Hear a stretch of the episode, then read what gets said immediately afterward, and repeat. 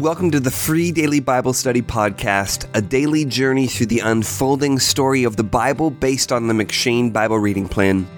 My name is Jacob Gerber, and today's meditation for February 13th comes from Genesis 46.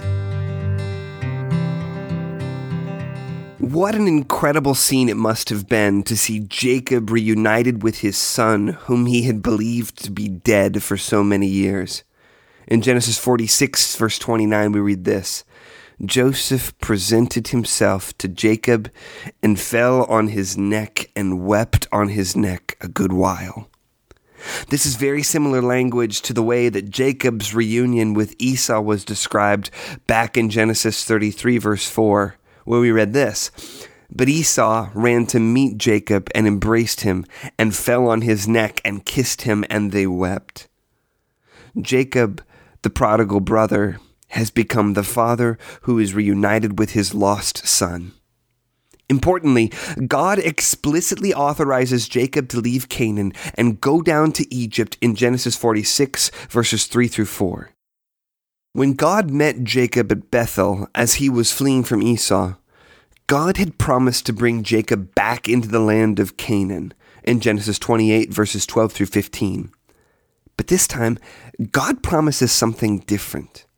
This time, God promises that Egypt would be the place that God would make Israel into a great nation after Jacob is dead. And only after Jacob's death would God bring the nation of Israel back to the land of Canaan. In this, God is explaining what he told Abraham in Genesis 15 which is that Abraham's offspring would necessarily pass through suffering in a foreign nation for 400 years before God would free them from their bondage. In Genesis 46, the story of that bondage begins as the whole nation of Israel moves to dwell in Egypt. From Genesis 46, we should recognize two things. First, we should recognize that through everything God has been doing in the lives of Abraham, Isaac, Jacob, and Jacob's sons, he has been working everything together for their good, just as he promised. No matter the ups and the downs of their lives, God has sworn that he will make them great and bless them, and that he will bring them into their inheritance, and he will absolutely keep his promise. But second, we should recognize that sometimes God's sovereign plans take his people through Egypt. That is, places of deep suffering. Although Joseph is now the second most powerful man on the face of the earth, a time will come when a new Pharaoh will not remember Joseph in Exodus 1, verse 8.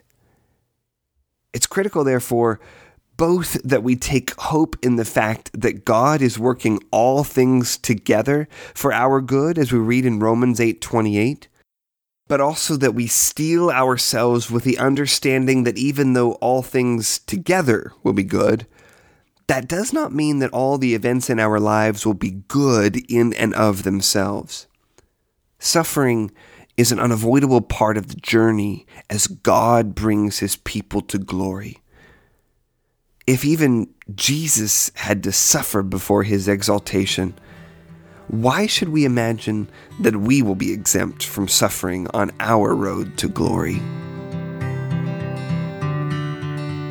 Thanks for listening to the free daily Bible study podcast. If you're enjoying this podcast, would you take a moment to leave a review on iTunes or Stitcher? You can leave a review by visiting freedailybiblestudy.com slash iTunes or freedailybiblestudy.com slash Stitcher.